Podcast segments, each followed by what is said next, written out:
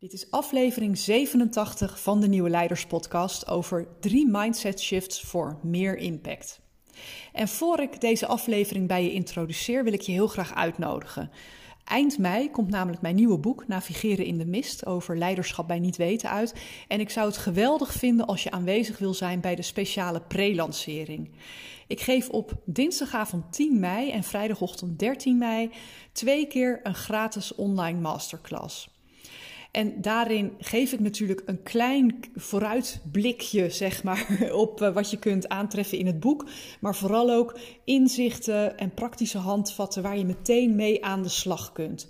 Ik geef hem twee keer omdat hij live is en niet wordt opgenomen. Dus wil je erbij zijn, meld je dan snel aan. Het is online en aanmelden kan via mijn website, deimplementatiedokter.nl en dan onder het kopje gratis.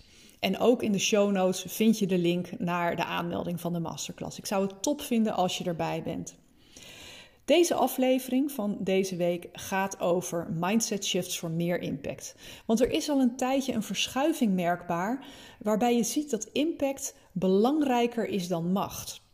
Het gaat niet meer per se om je formele functietitel, je formele rol of rang en de bijbehorende bevoegdheden. Maar achter de schermen zijn het vaak de mensen met impact die uh, zorgen dat, ja, dat de organisatie zich ontwikkelt, dat die in beweging komt. Nou, in deze aflevering ontdek je waarom dit aan het veranderen is, maar misschien nog wel belangrijker, hoe je zelf meteen kunt beginnen met het vergroten van je impact. En nee, dat gaat niet over de boel manipuleren of een rol spelen die helemaal niet bij je past. Maar met deze drie mindset shifts merk je dat je impact op een hele subtiele, authentieke, maar vooral ook effectieve manier toeneemt.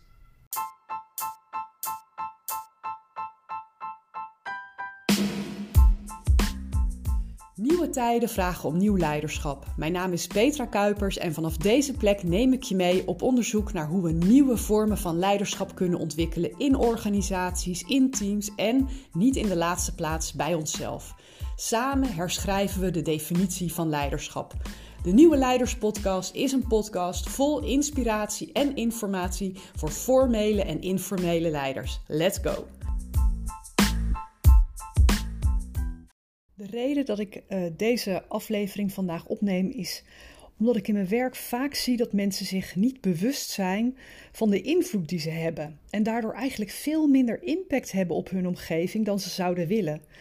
Maar het is ook mijn ervaring dat uh, iedereen die de juiste inzichten en tools heeft, dat hij een soort van natuurkracht kan zijn in zijn omgeving. Een soort magneet waarmee die andere mensen meekrijgt in uh, professionalisering, in verandering, in, in transformatie.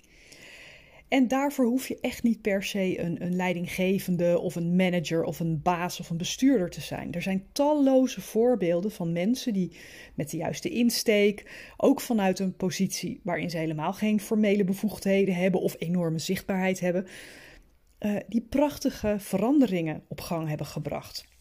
En ik denk zelfs wel eens dat dat beter lukt als je dat bottom-up doet dan wanneer je dat top-down doet. Want op een of andere manier, als de beweging van onderaf komt, dan komt die uit een soort onverdachte hoek. Terwijl als een baas het oplegt, dan gaan mensen toch altijd al met enige ja, reservering daarnaar kijken. Dus um, ik wil je vandaag meenemen in um, een verhaal van waarom is leiderschap aan het veranderen. En als je wel eens een masterclass bij mij hebt gedaan, dan heb je dit verhaal waarschijnlijk al wel wat vaker gehoord.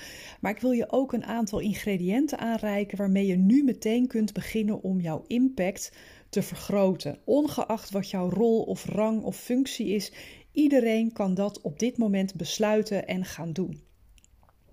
Want als we ontevreden zijn in ons werk, kijken we al snel uh, naar boven tussen aanhalingstekens. Hè, naar, naar het bestuur, de bazen, de directie.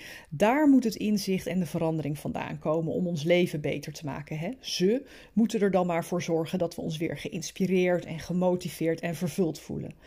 Maar wat er gebeurt als je in die mindset zit, is dat je je werkgeluk afhankelijk maakt van iets buiten jouzelf. En je gaat eraan voorbij dat je ook zelf een, een krachtige transformatie op gang kunt brengen. En daar gaan we straks eens wat dieper op in. Maar om te snappen waarom uh, de manier waarop we naar leiderschap kijken aan het veranderen is, is het goed om nog even uit te zoomen uh, en te kijken wat er op, op ja, metaniveau gebeurt. Niet alleen in organisaties, maar ook in de samenleving als geheel. Want wat je door de hele geschiedenis, uh, geschiedenis heen ziet, is dat we uh, ja, een soort van vastzitten in de manier waarop we naar de wereld kijken, totdat er een kantelpunt ontstaat. de manier waarop we naar de wereld kijken en hoe we die interpreteren, wat voor, wat voor verhalen we daarover vertellen, die bepaalt ook hoe we ons organiseren. En dat geldt niet alleen voor organisaties, maar ook als samenleving en bijvoorbeeld op het niveau van huishoudens. Daarom zie je nu vormen van uh, samenleving, van, van uh, huishoudens, van economische eenheden die net na de Tweede Wereldoorlog totaal ondenkbaar waren. Dat heeft allemaal te maken met een andere manier van naar de wereld kijken. Want onherroepelijk gebeuren er alleen maar door het verlopen van de tijd dingen er ontstaan problemen, er, er komt een nieuwe technologie of wat dan ook. En dat betekent dat we op een andere manier gaan denken. Ons wereldbeeld verandert. En er gaan dan ook dingen knellen die tot voor kort waarschijnlijk geen enkel probleem waren. En kijken we terug in de, in de geschiedenis, dan, dan zie je die, die kantelpunten op maatschappelijk niveau heel helder. Hè? Uh, de verschillende feministische golven, uh, stemrecht voor vrouwen, passief en actief, de hippiebeweging. En ik heb het al eens vaker gezegd, in de afgelopen paar jaar is dat in een enorme stroomversnelling gekomen. Als je kijkt naar hashtag MeToo. Um, Black Lives Matter, boze boeren, toeslagenaffaire, lockdownregels, et cetera, et cetera. En steeds heeft zo'n beweging geleid tot het verschuiven van opvattingen, van maatschappelijke opvattingen, maar bijvoorbeeld ook tot nieuwe regelgeving, eh, verschuiving in de economie en bijvoorbeeld in machtsstructuren. En daar raken we aan het thema leiderschap. Die verschoven opvattingen die, die zijn steeds een teken dat er een nieuw bewustzijnsstadium is ontstaan. En met het bestaande wereldbeeld, of het oude wereldbeeld kan ik beter zeggen, konden we geen antwoorden meer vinden op de problemen die we op dit moment ondervinden. En oplossingen werden bij die kantelpunten altijd gevonden vanuit een andere manier van denken en interpreteren. En dat is niet een heel smooth proces, zeg maar. Het is altijd. Uh, wordt dat ja, voorafgegaan door, door frictie en heftigheid en debat. En de afgelopen periode en eigenlijk nog steeds waar we nu in zitten, ja, dat is daar bij uitstek natuurlijk een, een goed voorbeeld van. En de manier waarop we naar leiderschap kijken is langzamerhand aan het kantelen. En misschien heb je het zelf ook al wel eens ervaren dat uh, waar traditioneel de mensen met bepaalde functietitels de meeste bevoegdheden hadden, maar dat zijn niet per se de mensen die het meest in de melk te brokkelen hebben. En andersom komt het ook vaak voor dat uh, mensen die op papier misschien helemaal niks te zeggen hebben, achter de schermen onevenredig veel invloed op een organisatie kunnen uitoefenen. En Tegelijkertijd, parallel aan onze organisatierealiteit, hebben we onze privérealiteit. En daarin is in de laatste decennia steeds meer ruimte ontstaan voor onze menselijke, creatieve, inspirerende aspecten, um, om die steeds verder te ontwikkelen. we houden ons bezig met persoonlijke groei. Uh, we, we, hebben veel ruimte voor hobby's. We proberen van alles uit en we stimuleren ook onze kinderen om ja, helemaal zichzelf te ontplooien en, en te ontdekken uh, wat voor muziek er in ze, in ze zit. En als je dan op de drempel van je werk die aspecten die je over jezelf hebt ontdekt in je privé, en die je daar ook volop benut als je die een soort van moet achterlaten, omdat je daar weer een resource wordt, om maar een rotwoord te gebruiken, dan begint er iets te wringen. En dat was al zo, maar dat is door de hele periode met corona is dat uh, is dat, is dat erger geworden? Is daar een vergrootglas overheen gekomen? en de periode dat we heel veel thuis hebben gewerkt, dat we meer regie hadden over onze fysieke ruimte, maar misschien ook wel over onze agenda-indeling, tijd overhielden omdat we niet elke ochtend in de file naar het werk reden, daar een aantal uur op kantoor zaten en dan weer in dezelfde file terugreden. Dat heeft iets gedaan met ons bewustzijn. We zijn daardoor anders gaan kijken naar werk, naar de werk-privé-balans, naar de wereld. Dus het wereldbeeld en de samenleving uh, zijn aan het veranderen as we speak op dit moment. En dat heeft ook gevolgen voor hoe we leiderschap ervaren. En als je kijkt naar wat nu kenmerken waren van leiders in de afgelopen paar decennia, dan kan ik hem heel plat slaan en dan kan je zeggen: uh, leiderschap werd echt gezien als iets dat samenhing met je, je rang, je rol of je functie. Hè? En jouw functietitel legitimeerde ook hoeveel macht je had in een organisatie, wat voor bevoegdheden je had. En nog steeds zie je dat veel voorkomen hè, in organisaties. En de vorm van invloed van die leiders zou je eh, ja, het beste kunnen omschrijven als een soort duwende energie. Hè? Het is richting geven, het is daadkrachtig handelen, sturen, ruimte innemen, in feite ook meer zenden dan ontvangen. En beweging van buiten afbrengen, een soort van opleggen zou je kunnen zeggen. En nogmaals, het is best wel gechargeerd wat ik hier zeg. En we denken nog wel eens dat de invloed van informele leiders in die context gebaseerd is op anciëniteit. Ze werken er gewoon het langst. Of op expertise. Ze weten het meeste van iedereen. Maar let op, dat is zeker geen regel. Want we kennen allemaal wel mensen die uh, al heel lang ergens werken en heel, of heel veel weten, maar die niemand heel serieus neemt. Of waar je liever ja, met een hele grote bocht omheen loopt. Wat zijn dan wel kenmerken van die nieuwe leiders? Mensen die zonder formele titel of bevoegdheden heel veel invloed hebben in, in hun omgeving.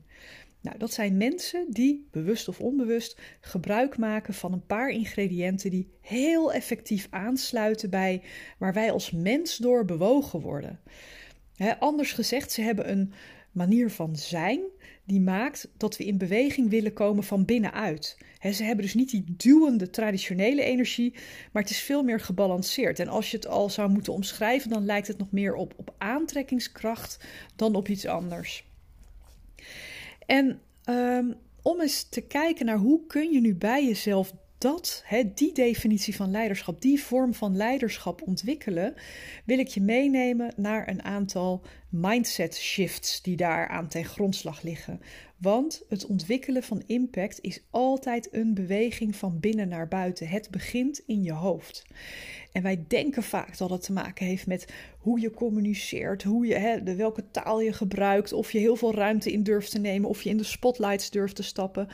Maar dat is niet Ehm, de, dat is niet de manier waarop het groeit. Het is misschien een uh, gevolg van het mindsetwerk wat eraan vooraf gaat. Maar dat hangt heel erg samen met wie jij bent en hoe je in de wereld staat. En laat me je meenemen in drie mindset shifts, zodat je daar zelf mee kunt gaan experimenteren. de eerste shift is van reactief naar proactief. Want ongeacht je rol of functie, er zijn een paar dingen waar echt niemand anders dan jij invloed op heeft. Bijvoorbeeld hoe je denkt, hoe je reageert, hoe jij dingen aanpakt. In plaats van te wachten tot iemand anders een initiatief neemt, kun je altijd zelf de verandering worden als je ontevreden bent met het leiderschap wat je om je heen ziet. als je doet wat je altijd deed, dan krijg je wat je altijd kreeg, zeggen ze wel eens. En dat betekent Begin dus heel simpelweg met het anders te doen. En dat begint met het nemen van een besluit. Je hoeft dat echt niet met heel veel bombarie aan te kondigen. Het is in eerste plaats een intentie. Een besluit dat jij het leiderschap gaat laten zien wat je zelf had willen hebben en wat je misschien voelt dat nodig is. Dus je neemt dan het heft in handen en je gaat communiceren op de manier die je graag van je leiders had gezien. En je bent precies zo open, collegiaal, complimenteus als wat je graag had willen ervaren van, van je eigen leidinggevende. En dat voelt heel klein en het voelt ook alsof iedereen dat meteen door zou hebben en de praktijk is heel anders.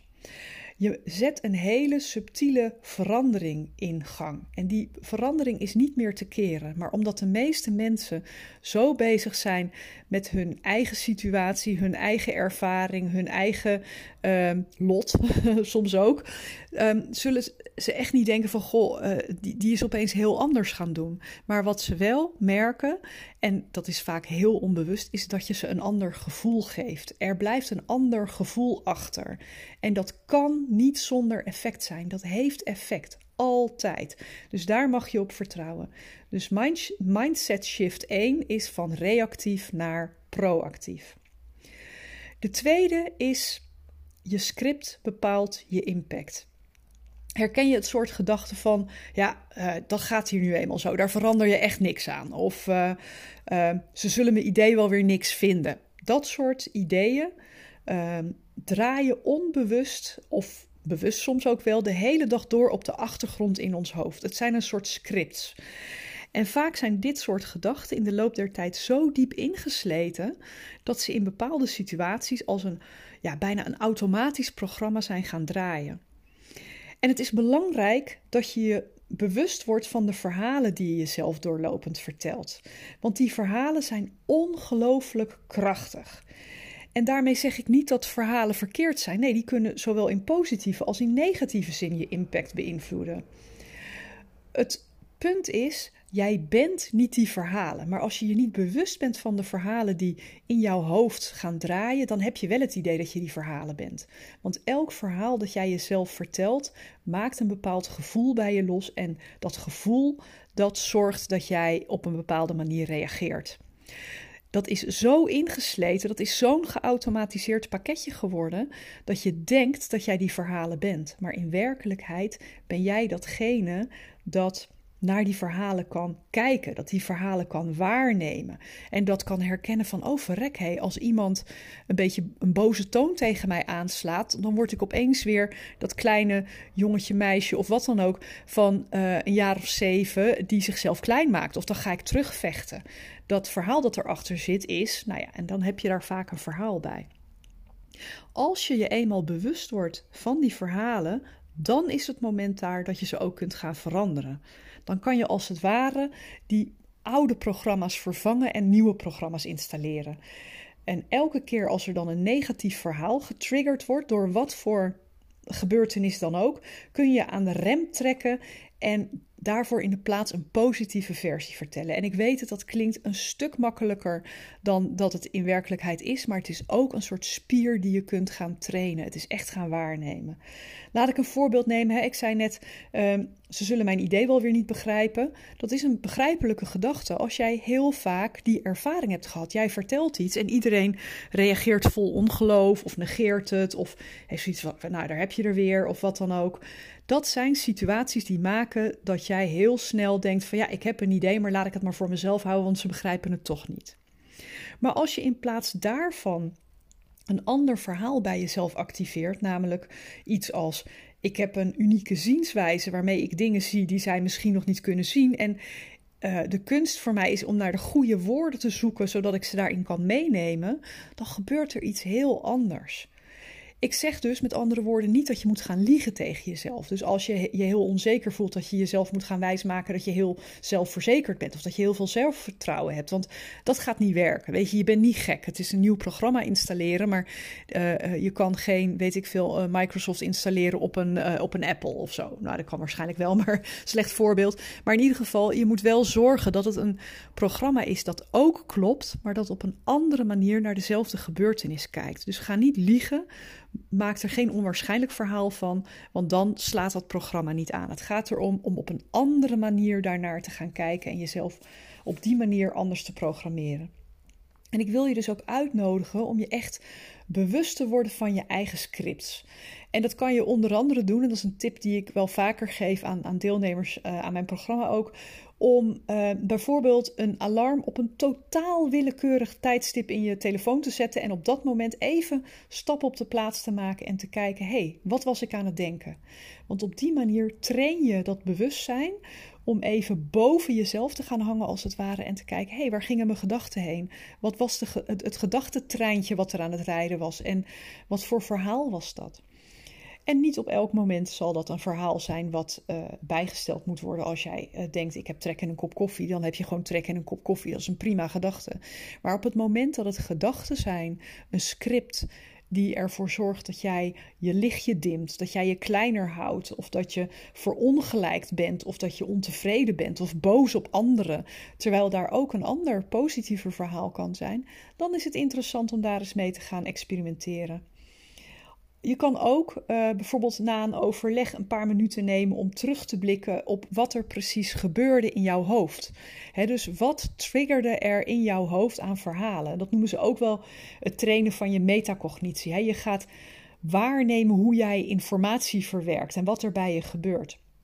Dat trainen, dus dat alarm zetten, dat af en toe even evalueren van wat gebeurde er nu, dat zijn ongelooflijk belangrijke stappen naar het creëren van meer impact. Want als jij positieve verhalen uh, installeert, dan wordt jouw impact daarmee heel veel groter. En ook dat is weer iets heel subtiels, wat je echt niet met iedereen hoeft te delen of, of waar je een, een, een, weet ik veel, een, een grootse aankondiging van moet doen. Het is iets wat van binnen gebeurt, maar waarvan je zal merken dat het een enorm effect gaat hebben.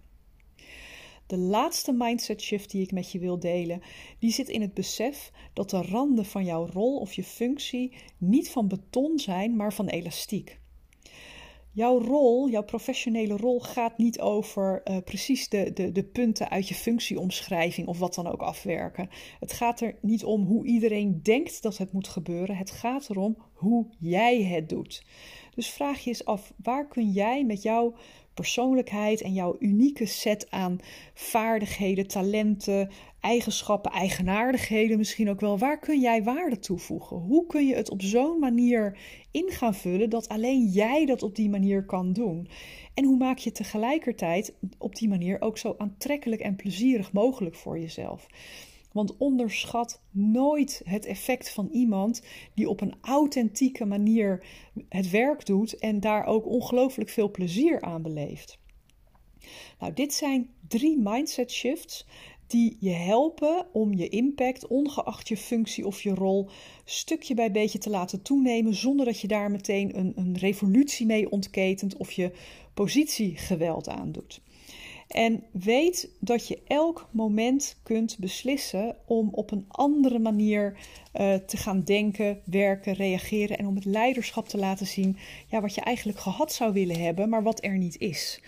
Er is weinig zo besmettelijk als iemand die zelf het leiderschap leeft wat er nodig is in de wereld. En ik hoop dat deze drie mindset shifts je daar in ieder geval een beginnetje bij hebben gegeven en dat je vandaag ook nog dat besluit neemt om daaraan te gaan werken. Dankjewel voor het luisteren naar de Nieuwe Leiders Podcast. Was deze aflevering waardevol voor je? Door hem te delen of een recensie achter te laten, help je nog veel meer mensen om de Nieuwe Leiders Podcast te vinden. En vergeet niet de podcast te volgen zodat je niets meer mist. Ik tref je graag bij de volgende aflevering.